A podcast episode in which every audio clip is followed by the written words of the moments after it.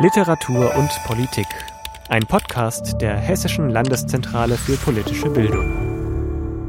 Am 1. Juni 2019 wurde der Kasseler Regierungspräsident Walter Lübcke von einem Rechtsextremen ermordet. Dass dieser rechte Terror kein Einzelfall ist, sondern einer Strategie der Gewalt folgt, beschreibt der Journalist Martin Steinhagen, der seit vielen Jahren über die rechtsextreme Szene recherchiert. In der heutigen Folge von Literatur und Politik spricht er darüber mit Stefan Schröder, früherer Chefredakteur beim Wiesbadener Kurier und aktuell Chefredakteur bei VRM. Willkommen in der Reihe Literatur und Politik der Hessischen Landeszentrale für politische Bildung. Mein Name ist Stefan Schröder und ich spreche heute mit Martin Steinhagen. Hallo, Herr Steinhagen. Hallo. Martin Steinhagen hat das Buch geschrieben Rechter Terror, der Mord an Walter Lübcke und die Strategie der Gewalt. Dieses Buch ist in einer Sonderedition der Landeszentrale erschienen. Dies ist der Grund, warum wir uns jetzt unterhalten. Nicht nur das, sondern es gibt brandaktuelle Bezüge dazu später. Wer ist Martin Steinhagen? Er arbeitet heute als freier Journalist in Frankfurt, unter anderem für das Investigativressort der Zeit. Schwerpunkt seiner Recherchen sind immer wieder die radikale und die militante Rechte. Steinhagen hat Politikwissenschaft und Philosophie in Tübingen und Frankfurt studiert. Er war zu einem Austauschsemester an der New School for Social Research in New York und gelernt hat er sein Handwerk bei der Frankfurter Rundschau, wo er zuletzt als Politikredakteur gearbeitet hat. Herr Steinhagen, Sie haben schon viel über äh, Phänomene des rechten Extremismus geschrieben. Was hat Sie dazu veranlasst, den Mord an Walter Lübcke und dessen Umstände in einem Buch zu verarbeiten? Ich habe mich kurz nachdem die Tat bekannt wurde, insbesondere ab dem Moment, ab dem ein Tatverdächtiger festgenommen wurde, ungefähr zwei Wochen nach dem tödlichen Schuss und nachdem klar war, dass es hier nicht nur den Verdacht gibt, nicht nur die Denkmöglichkeit, dass wir es mit einem rechtsterroristischen Attentat zu tun haben, sondern dass die Wahrscheinlichkeit sehr hoch ist mit der Festnahme des Tatverdächtigen damals, äh, begonnen sehr intensiv journalistisch dazu zu arbeiten, auch aktuell, aber auch investigativ für längere Formate. Da und waren Sie schon frei als Journalist. Genau, ja. Mhm und habe dort insbesondere mit Kolleginnen und Kollegen der Zeit zusammengearbeitet, aber auch für zwei TV-Dokumentationen mit einer Kollegin und einem Kollegen.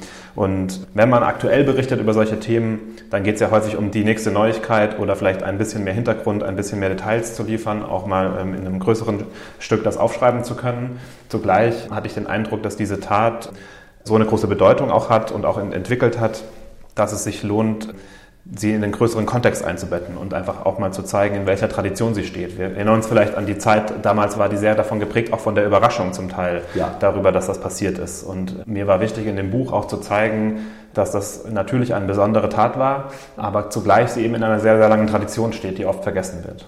Das genau ist meine nächste Frage. Was ist denn jetzt schon mal sehr abstrakt gefragt, was ist symptomatisch an diesem Fall für rechte Gewalt in Deutschland?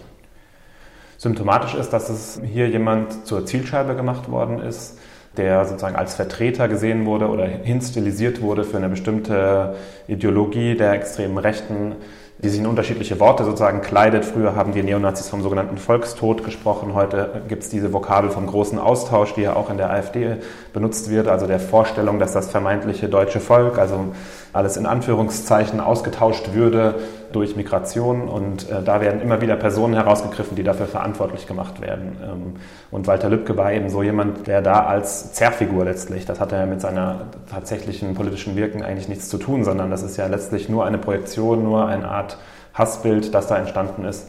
Und das sehen wir sehr häufig, dass immer wieder Personen herausgegriffen werden, zum Teil aufgrund Eigenschaften, die ihnen zugeschrieben werden, vielleicht auch aus rassistischen Gründen oder häufig aus rassistischen Gründen zum Opfer werden, aber eben auch politische Gegner mhm. oder Personen, die man als Symbolfiguren heranzieht. Was fällt aus dem Rahmen? Was ist atypisch für, bei diesem in Anführungsstrichen Fall?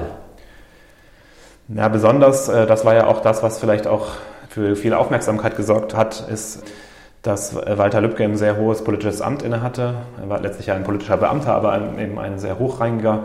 Und dass bei ihm diese Hasskampagne nicht damit geendet ist, dass er eben beschimpft wurde und bedroht wurde, sondern dass tatsächlich jemand zur Tat geschritten ist mhm. und das auch vollendet hat, sozusagen, was der Mob im Netz und auch auf der Straße mitunter gefordert hat. Und tatsächlich eben einen hohen politischen Beamten, einen in dem Fall auch häufig als Politiker verstandene Person, getötet hat. Und das war insofern neu, dass nach 1945 zumindest kein derart hochrangiger Vertreter des Staates Ziel eines rechtsterroristischen Attentats ja. wurde. Gehen wir mal zurück in die nicht unmittelbare Zeit nach dem Zweiten Weltkrieg, aber doch gar nicht so weit weg davon. Zitieren Sie Fritz Bauer, den legendären Generalstaatsanwalt Hessens, der an der Festnahme und Verhaftung von Eichmann indirekt beteiligt war, der die Auschwitz-Prozesse angestoßen hat und der im Gespräch mit jungen Leuten 1964 über den Rechtsextremismus in Deutschland sagt, das sei ein Eisberg, bei dem man bekanntermaßen nur ein Siebtel sieht und der Rest befindet sich an der Oberfläche. Kann man das mit der heutigen Zeit, würden Sie das mit der heutigen Zeit vergleichen? Bin auf äh, dieses Zitat auch nochmal gestoßen, nochmal neu gestoßen, weil im Frankfurter Gerichtsviertel nicht so weit entfernt von dem Ort, wo gegen den Mörder von Walter Lübcke verhandelt wurde, ein Gedenkort für Fritz Bauer ist, der dieses Zitat aufnimmt mit so einem riesigen, oder riesigen, mit einem sehr großen Findling, der aus dem Gehweg ja. ragt. Und da ist man, geht man sehr häufig dran vorbei, wenn man sich auf den Weg macht in den Gerichtssaal. Und er hat dieses Zitat ja gesagt in Bezug auf die NPD. Und das war interessant, äh, wenn man sich diese Sendung anguckt. Die kann man auch noch bei YouTube finden. Das ist ein altes Gesprächsformat, ich glaube vom Hessischen Rundfunk. Mit viel ähm, Zigarettenrauch, glaube genau, ich. Genau, so einem, ich glaube, es heißt auch irgendetwas im Keller. Es ist auf jeden Fall so eine Art ja. Kneipenatmosphäre. Und es ist interessant, weil damals die NPD gerade gegründet wird und einer der jugendlichen Zuschauer in dem Raum sagt, ja, aber muss man sich denn damit beschäftigen? Das ist doch nur so eine, sind doch nur so eine Handvoll Leute. Und da versucht eben Fritz Bauer mit diesem Bild vom Eisberg zu sagen, ja, das ist nur die Spitze, die man sieht und in der Gesellschaft sind diese Gedanken, diese Ideologien viel breiter verwurzelt und haben ja. ein viel größeres Gewicht, als man vielleicht auf den ersten Blick glaubt. Und er, er hat natürlich eine besondere Position, um das zu erkennen, weil er natürlich Ziel antisemitischer Briefe und, und Hetzen, mhm. Hetze ist äh, sondergleichen, die damals ja natürlich noch nicht so öffentlich war wie heute, weil er hat das als Brief bekommen und das wurde nicht sozusagen auf Facebook veröffentlicht, weil es das damals ja noch nicht gab. Und deswegen, darauf macht er aufmerksam. Ich glaube, das Bild ist insofern auch für heute stimmig, weil natürlich die Ideologie oder Ideologieelemente der radikalen Rechten schon weit verbreitet sind oder zumindest Teile weit verbreitet sind in der Gesellschaft und ähm, das verleiht natürlich den Leuten, die das in die Tat mhm. umsetzen wollen, auch Auftrieb, wenn man bei diesem Bild vom Eisberg bliebe. Zugleich ist, glaube ich, auch manches sichtbarer geworden heutzutage. Muss man differenzieren? Ich meine, es gibt Umfragen, die ständig wiederholt werden, die einem zu dem Ergebnis kommen lassen, rund 10 bis maximal 15 Prozent der deutschen Bevölkerung hat ohnehin Ansichten, die man in Richtung rechtsradikal bezeichnen würde. Das ist schlimm genug. Aber die Bereitschaft zur Gewalt oder zur Tat, die ist vermutlich ja nicht bei so vielen Leuten vorhanden. Wie ja. würden Sie das bewerten? Ja, man muss differenzieren und man muss es aber zugleich zusammendenken, weil ich glaube, es gibt eine Wechselwirkung zwischen diesem Gefühl bei denjenigen, die auch bereit sind, zur Gewalt zu schreiten, von einem sagen, sich fantasieren, in eine Art Vollstrecker des Volkswillens zu sein, das zu tun, was andere nur sagen oder eben wenn wir jetzt ganz konkret auf diesen Fall blicken, der Mörder von Walter Lübcke hat auch geschildert, dass er sozusagen den Eindruck hatte, dass auf seiner Arbeit, in seinem direkten Umfeld, im Verein und ähnliches, dass äh, seine Ansichten da geteilt wurden und dass man da auf ähnliche Art und Weise gesprochen hat über Migration, eben auch über Walter Lübcke und über ähnliche Dinge. Hier kommen wir jetzt dieser perfiden Strategie der neuen Rechten auf die Spur. Also wenn man vielleicht in den 80er, 90er Jahren sich noch voller Ekel von diesen Ledertypen abwenden konnte, hat man es ja jetzt mit sehr viel smarteren Figuren zu tun, die sich auch anders ausdrücken. Sie haben es ja gerade schon mal angedeutet, bekommen durchaus auch intellektuellen Flankenschutz. Was ist denen gelungen, was denen vorher nicht gelungen ist? Ja, wenn wir jetzt diese große Strömung der sogenannten neuen Rechten, das ist ja auch eine Eigenbezeichnung, ist vielleicht auch schon Teil dieser Strategie, sich mhm. selbst so ein bisschen zu verharmlosen, weil ja. das Wort neue Rechte soll ja eine Abgrenzung sein zur sogenannten alten Rechten, also insbesondere zum historischen Nationalsozialismus und soll eben äh, sich sozusagen reinwaschen von der Nähe dazu und von den Verbrechen. Das würde wahrscheinlich einen eigenen Podcast benötigen, wenn man sich das im Detail einmal anschauen wollen würde. Aber wenn wir jetzt blicken auf die vergangenen Jahre, auf das gesellschaftliche Klima, in dem dieser Mord an Walter Lübcke passiert ist, dann sehen wir ja, dass es bewegungsartige Dinge gegeben hat, wie Pegida. Wir sehen auch den Aufstieg der AfD und Ähnlichen, die man vielleicht in diesen Kontext sozusagen einordnen könnte. Und was der AfD beispielsweise ja gelungen ist im Vergleich zum Beispiel zur NPD, Sie haben das ja angesprochen, wenn man jetzt an die klassische Neonazi-Szene denkt, ist, dass sie ja in der Lage waren, Positionen in die sogenannte Mitte der Gesellschaft zu tragen oder zumindest es geschafft haben, diese Tabuisierung, die das lange hatte, sich als NPD-Wähler zu outen, war zum Beispiel ist sicherlich eine viel größere Hürde gewesen, als jetzt heutzutage zu sagen, ich wähle die AfD, je nachdem, in welchem Bereich man sich bewegt. Aber das ist ihnen auf jeden Fall gelungen. Und ich glaube, das lag auch mit daran, dass eben es vielfach in der Gesellschaft oder auch in den, vielleicht auch in den Medien eine Unsicherheit damit gab, wie man damit umzugehen hat und vielleicht auch ein Stück weit dieser Selbstverharmlosung auf den Leim gegangen ist. Jetzt könnte man sagen, in jedem Land der westlichen Welt gibt es eine, eine starke Rechte, einen extremen Konservativismus.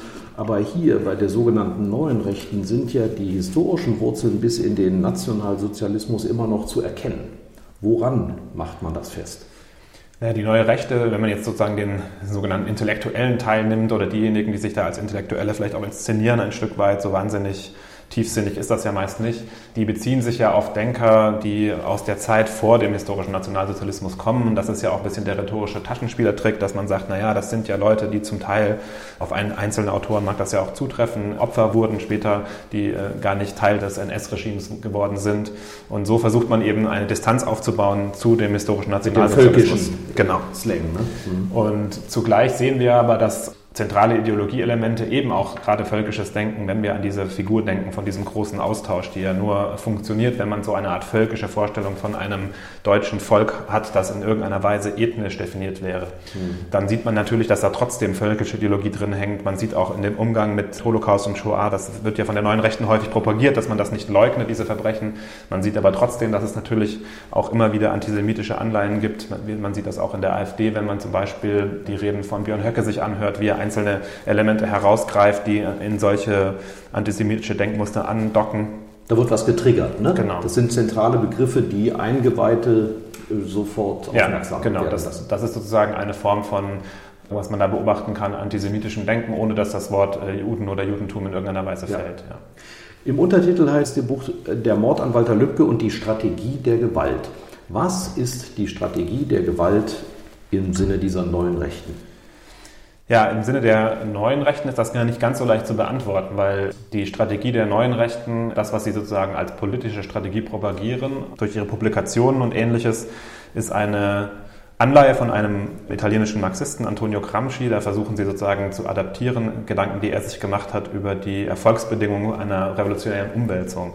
Und äh, die Innovation, die sozusagen Gramsci mitgebracht hat, damals war die Analyse der Gesellschaft, als dass es da auch zwischen den Klassen, er denkt ja in Klassen als Marxist, äh, sozusagen auf der kulturellen Ebene Allianzen gibt und dass es, äh, wenn man diese eine Gesellschaft verändern will, dass man auch in diesen vorpolitischen Raum Veränderungen anstoßen muss und zwar zuerst. Also dass man da so eine Art Hegemonie erreichen muss. Das ist auch ein Begriff, den sich die neue Rechte sozusagen versucht zu kapern.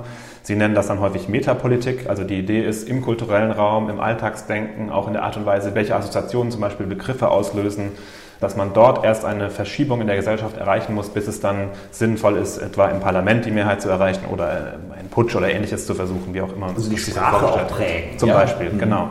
Das ist eine ganz zentrale Vorstellung. Und da würde ja auch unter Umständen, wenn man das ernst nimmt, diese Vorstellung tatsächlich, könnte man ja sagen, dann ist ja eine terroristische Strategie, die es ja in der militanten Rechten sehr lange gibt. Auch darauf möchte ich mit diesem Untertitel verweisen, dass hinter der Gewalt aus der militanten Rechten ja auch eine Strategie, auch eine Vorstellung da steckt, was man damit erreichen will. Das könnte dem ja eigentlich zuwiderlaufen, wenn man sagt, wir müssen eigentlich erst im vorpolitischen Raum aktiv werden. Zugleich, wenn man sich anschaut auf die Art und Weise, wie da gesprochen wird, ich habe es im Buch exemplarisch gezeigt an der sogenannten identitären Bewegung. Das war ja so eine Art Versuch, so eine Art Jugendbewegung zu simulieren aus diesem Lager.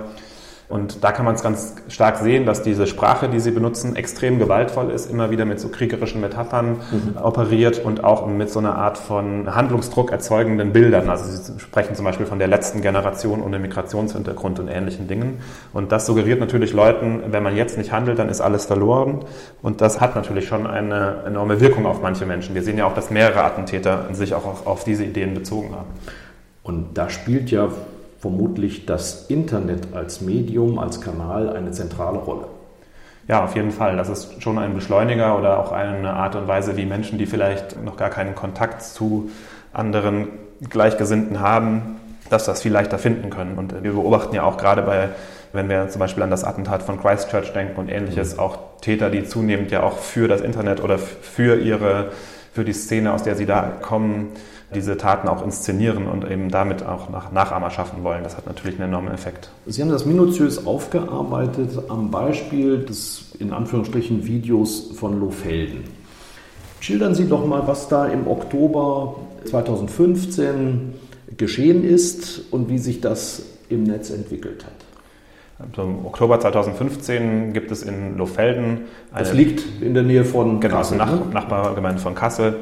Gibt es eine Bürgerversammlung, wie häufiger in jener Zeit, 2015. Wir erinnern uns, das ist gerade die Zeit, auch im Herbst, wo an vielen Orten die kommunalen Verwaltungen und äh, eben in dem Fall auch Walter Lübcke als Regierungspräsident von äh, Nordhessen damit beschäftigt waren, die Unterbringung von Geflüchteten zu organisieren. Und äh, Walter Lübcke hat damals sich sozusagen zur Devise gemacht, immer solche Bürgerversammlungen einzuberufen, um die Leute vor Ort einzubinden und zu sagen, was hat man vor, was sind die Pläne. Und auch viele Leute, das war ja auch eine Seite, die häufig vielleicht in Vergessenheit gerät. Viele Leute wollten ja auch helfen und haben sich mhm. gemeldet und gesagt, was können wir denn machen?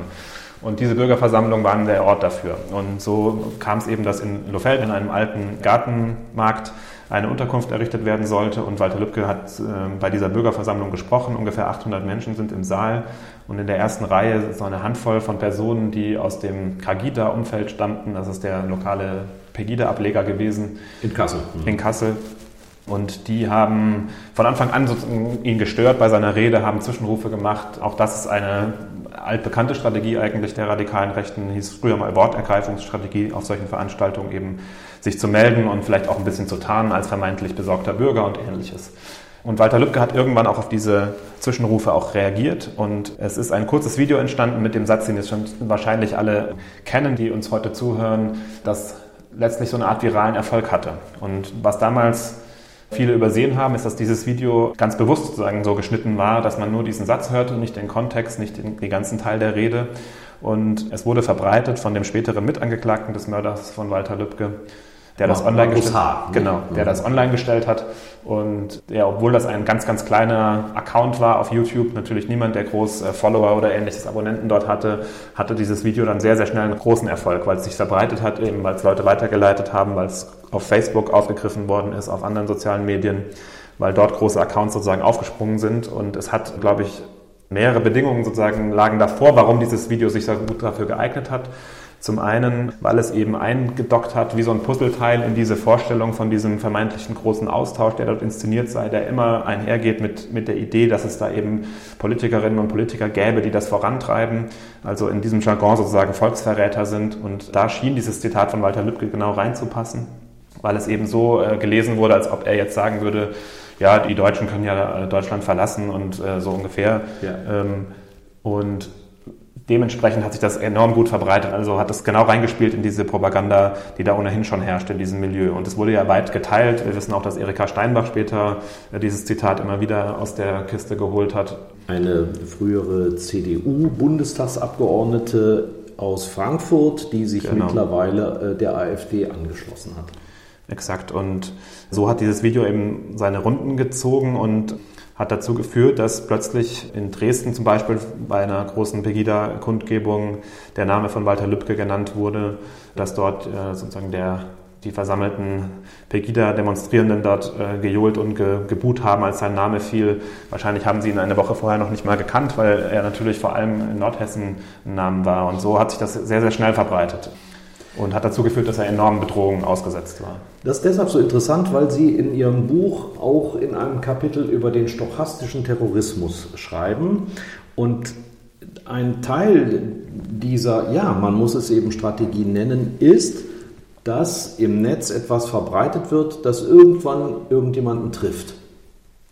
Ja, das ist so ein, ein, relativ neuer Begriff, der vor allem auch aus der US-amerikanischen Diskussion kommt und der versucht eben dieses Phänomen zu greifen, dass es Personen oder auch ein ganzes Milieu gibt, die bestimmte Personen, das kann ja auch manchmal eine ganz konkrete Person sein, so wie hier Walter Lübcke oder auch Personengruppen, zum Ziel, zum Feindbild stilisiert Und zwar auch mitunter ohne jetzt, dass da diejenigen, die sich mit dem Gesicht oder mit Namen herauswagen, direkt dazu aufrufen, da eine Gewalttat zu begehen, aber immer wieder diese Personen herausgreifen, als Ziel markieren und dass das dann die Folge hat, dass in diesem sehr, sehr großen Milieu oder in diesem sehr, sehr großen Gemeinde der Follower sich vielleicht dann doch einfach irgendjemand findet, der tatsächlich dann zur Tat schreitet, ohne dass er jetzt da den Auftrag dafür mhm. bekommen hätte. Und auch so, dass dann diejenigen, die sich an dieser ja, an dieser Hetzjagd kann man vielleicht sagen oder an dieser Markierung von Personen beteiligt haben, können natürlich sagen, naja, das habe ich ja nicht gewollt ähm, im Nachhinein. Und ja. weil sie natürlich gar keine direkte Verbindung mitunter haben zu der Täterin oder zu, meistens zu dem Täter. Aber das soll ja dieser Rückgriff auf das Wort stochastisch sagen, die Wahrscheinlichkeit, dass das passiert, steigt eben mit der enormen Verbreitung oder mit dieser Dynamik. Und das stellt in Frage, dass es sich in Halle, in Hanau, in Christchurch um psychosozial belastete Einzeltäter handelt. Ja, man muss sie auf jeden Fall als Teil dieses Kosmoses sehen. Also natürlich gibt es, wenn man sehr nah ranzoomt, gibt es natürlich in der Persönlichkeitsstruktur von Menschen, die bereit sind, solche Taten zu begehen, vielleicht auch Dinge, die das begünstigen oder auch sozusagen äh, zusätzliche Auslöser in der Biografie. Aber wenn man das politisch verstehen will, was dort passiert, und es sind ja auch politische Taten auch aus Sicht derjenigen, die sie begehen und auch aus der Botschaft, die sie damit mhm. senden wollen, dann muss man sich dieses Umfeld mit anschauen, ja. Ganz anders muss man aber sagen, verhält es sich mit dem Täter im Fall Lübcke. Ich nenne seinen Namen nicht, um seine Resozialisierung zu vereinfachen, sondern weil wir ihn nicht noch prominenter machen wollen, als er schon ist. Sein Werdegang ist ja wirklich auch extrem und symptomatisch. Wir wollen das jetzt nicht im Detail schildern. Was ja zu diesem verheerenden Ergebnis auch geführt hat, ist, dass er scheinbar, und Sie haben belegt, dass es wirklich scheinbar ist, seit 2000 und ja, sagen wir mal neun überhaupt keine erkennbaren Aktivitäten in der rechten Szene von diesen Menschen gibt. Und Sie haben aufgedeckt, auch sich auf andere Quellen stützend, dass dem nicht so ist. Ja, mir ging es in dem Buch auch nicht darum, ihn sozusagen als Person in den Mittelpunkt zu rücken. Ich glaube, es ist zu Recht eine Forderung, dass man gerade auch bei solchen äh, Taten immer äh, stärker auch auf die Personen blickt, die da zum Opfer werden, die zum Ziel werden, dass man das aus der Sicht derjenigen auch beschreibt, die davon ganz unmittelbar betroffen sind und bedroht werden. Zugleich, glaube ich, kann man aus dem Blick auf den Täter etwas gewinnen, wenn man ihn nutzt, um sozusagen das Typische zu sehen oder auch das Umfeld zu erhellen und die Bedingungen zu beschreiben, die diese Tat möglich machen. Und er ist insofern typisch, dass er jemand ist, der in den 90er Jahren erstmals auffällig wird mit rassistischen Taten und so in die Nähe der, möglicherweise auch in die Nähe der organisierten Neonazi-Szene damals kommt als Jugendlicher und der eben dann, Sie haben es ja gerade beschrieben, aus Sicht der Behörden sozusagen abgekühlt war. Das war ja das Wort, was sich dafür so eingebürgert hat für diesen Prozess und eben übersehen wurde, dass mit dem Aufkommen von diesen neuen Bewegungen, wir haben es vorhin schon angesprochen, Pegida, AfD und ähnliches, sich eben ein neues Feld geöffnet hat. Ein Ort, an dem sich Menschen, die aus dieser klassischen Neonazi-Szene stammen und jetzt ein paar Jahre älter sind, auf einmal wohl und aufgehoben fühlen. Er war auch nicht der Einzige, der zum Beispiel die Nähe der AfD gesucht hat in Kassel aus der, von seinen früheren Kameraden aus der militanten Neonazi-Szene. Deswegen ist es kein Zufall oder kein Einzelfall, sondern eher exemplarisch. Und es gibt eben auch in der Forschung dazu oder in der Diskussion um Rechtsterrorismus in Deutschland diese Formulierung von der Generation NSU, die darauf verweisen soll, dass auch die, die Täter des NSU aus dieser Kohorte, aus dieser Generation von Neonazis stammen, die die 90er Jahre miterlebt haben, die da sozialisiert worden sind mhm. und die später eben ihre, diese Strategie auch nochmal umgesetzt haben. Wenn man Ihre Schilderungen liest, zweifelt man ja auch daran, dass oder ob es sich um einen Einzeltäter handelt. Ob das jetzt streng technisch tatsächlich zwei, drei Menschen gewesen sind, die an dem Attentat vor Ort beteiligt sind, ist dann gar nicht mehr so erheblich, wenn man mitbekommt, was dieser Mann vorher alles getan hat, mit wem er bekannt war, mit wem er gehandelt hat. Allein der Umstand, wie man an Waffen kam, ohne einen Waffenschein oder eine Waffenbesitzkarte zu haben, wie man die Möglichkeit hat, vollkommen legal in einem Schützenverein den Gebrauch von Waffen zu üben. Hat Sie das nicht selber erschreckt? Ja und nein. Also ich glaube, ein Stück weit kennen wir das auch aus anderen Fällen. Also diese Vorstellung vom Einzeltäter, das ist ja manchmal auch die Frage, wie es dann jeweils juristisch bewertet wird. Ja. Also das kann man vielleicht an der Stelle nochmal erwähnen. Das Urteil des äh, Oberlandesgerichts in Frankfurt hat ihn ja sozusagen als Einzeltäter erstmal verurteilt, hat den Mitangeklagten freigesprochen von dem Vorwurf der Beihilfe Die Familie von Walter Lübcke ist hingegen überzeugt, dass da zwei Täter am Tatort waren. Das war im Prozess, zumindest aus, eben aus Sicht des Senats, der da geurteilt hat, nicht nachzuweisen. Das wird jetzt noch ähm, in die Revision gehen und dann wird, sich zeigen, ob das nochmal mhm. juristisch nochmal anders bewertet wird.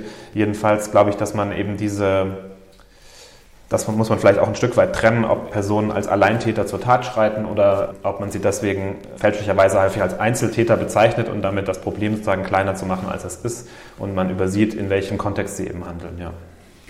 Man kann auf jeden Fall festhalten, dass dieser Mann im Augenblick der Tat sich eingebettet fühlen durfte in eine Gemeinschaft.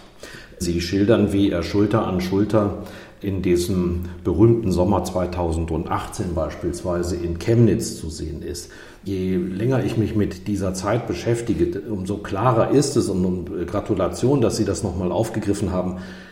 Diese Zeit, dieser Ort ist, glaube ich, eine Schlüsselepoche, in der schlaglichtartig in Demonstrationen, wenn man sich, wenn die Gelegenheit da ist, sich Videos anzuschauen, zu sehen ist, wie es der neuen Rechten gelingt. Terroristen, also Täter, spätere Mörder, Attentäter mit sogenannten Bürgerlichen zusammenzubringen auf der Straße. Ja, Chemnitz 2018 ist in dieser ganzen Beschreibung dieser Zeit ein Kulminationspunkt, weil da was sichtbar geworden ist, was einfach schon eine Weile vorher geschwelt hat oder was viele Leute, die die Szene beobachten, vor viele Leute gewarnt haben. Hm. Und da wurde es eben augenscheinlich. Also ja. nur ganz kurz zum Kontext. Chemnitz 2018 geschieht am Rande des Stadtfestes dort gibt es eine Auseinandersetzung, an der am Schluss ein Mann aus Chemnitz stirbt, der wird erstochen. Festgenommen werden zwei Geflüchtete und das verbreitet sich sehr, sehr schnell, dass die Täter eben Geflüchtete sein sollen. Später wird einer von ihnen verurteilt, ein anderer ist noch auf der Flucht, ein anderer wird wieder freigelassen. Aber es passt eben so ähnlich wie das Video von Walter Lübcke genau in die Erzählung, die damals auch in der, in der militanten Rechten ohnehin, aber eben auch in dem weiteren Spektrum wie der AfD und so weiter kursiert. Auch das Tatmittel Messer und so weiter. Wir mhm. erinnern uns an ähnliche Äußerungen, wo diese Assoziation von Migration und Messer und so weiter oder diese Assoziation hergestellt wurde in Reden der AfD und ähnliches. Es hat sozusagen genau wieder wie so ein Puzzlestück reingepasst in diese Erzählung. Ob das dann die konkrete Tat oder die Person, die da Opfer geworden ist, ob das der gerecht wurde oder nicht, das hat natürlich da gar keine Rolle mehr gespielt. Ja.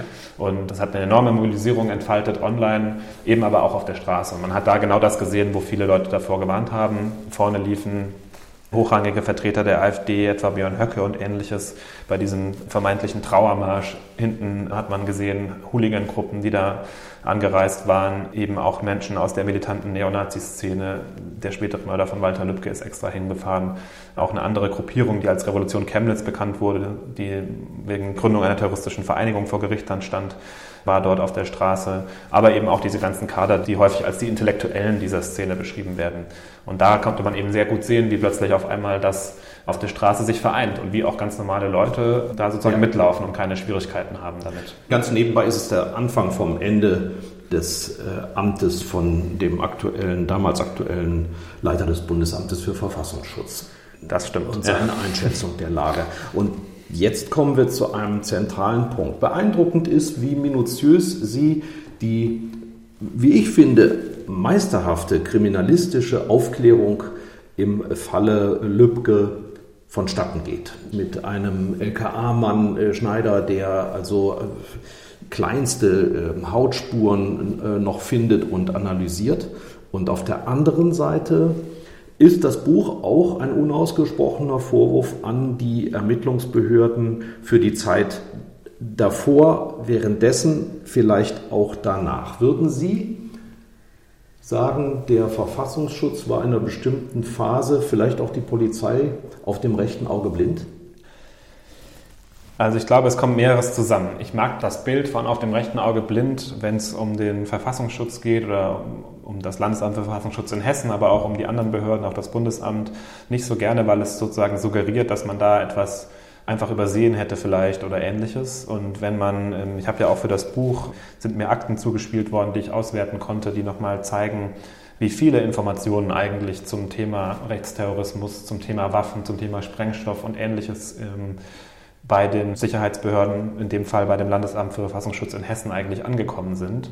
Das und wie viel verhindert worden ist, womöglich auch durch die Arbeit der Polizei ja, und der ja, aber man sieht an diesem Beispiel eigentlich vor allem auch, dass es auch ein Teil, glaube ich, von so einer grundlegenden Geheimdienstlogik, dass einfach sehr, sehr viele Informationen auch gesammelt worden sind, aber man nicht unbedingt viel damit angefangen hat oder mhm. entsprechend gehandelt hat oder sich vielleicht der Illusion hingegeben hat, man habe das sozusagen unter Kontrolle, weil man eben V-Leute, also bezahlte Spitzel in dieser Szene hat, die ja aus der Szene selbst stammen. Und deswegen finde ich diese Formulierung mit dem rechten Auge blind nicht immer ganz treffend. Ich glaube, man hat da sehr viel gesehen. Es wurde eben nicht entsprechend gehandelt und das mit dem schlampig Arbeiten, auch das sieht man aus diesen, aus diesen Akten, die ja mal 120 Jahre geheim bleiben sollten, ganz gut, dass das tatsächlich auch noch dazu kommt, dass dort Akten zum Teil verloren gegangen sind, dass man Aktenzeichen falsch vergeben hat, dass man Informationen nicht gegengecheckt hat aus einer zweiten Quelle. Das kennen wir ja auch als, mhm. als Journalisten, dass das eigentlich gerade bei zentralen Informationen wichtig ist, dass man zwei unabhängige Quellen hat und ähnliches und dass das alles nicht gemacht worden ist und eben vor allem, dass man eben häufig nicht entsprechend gehandelt hat und dann zum mhm. Beispiel Hinweise hatte, vielleicht waren es ja auch nur Gerüchte, aber zumindest Hinweise, da gibt es jemanden, der sich bewaffnet und ähm, es ist nichts passiert.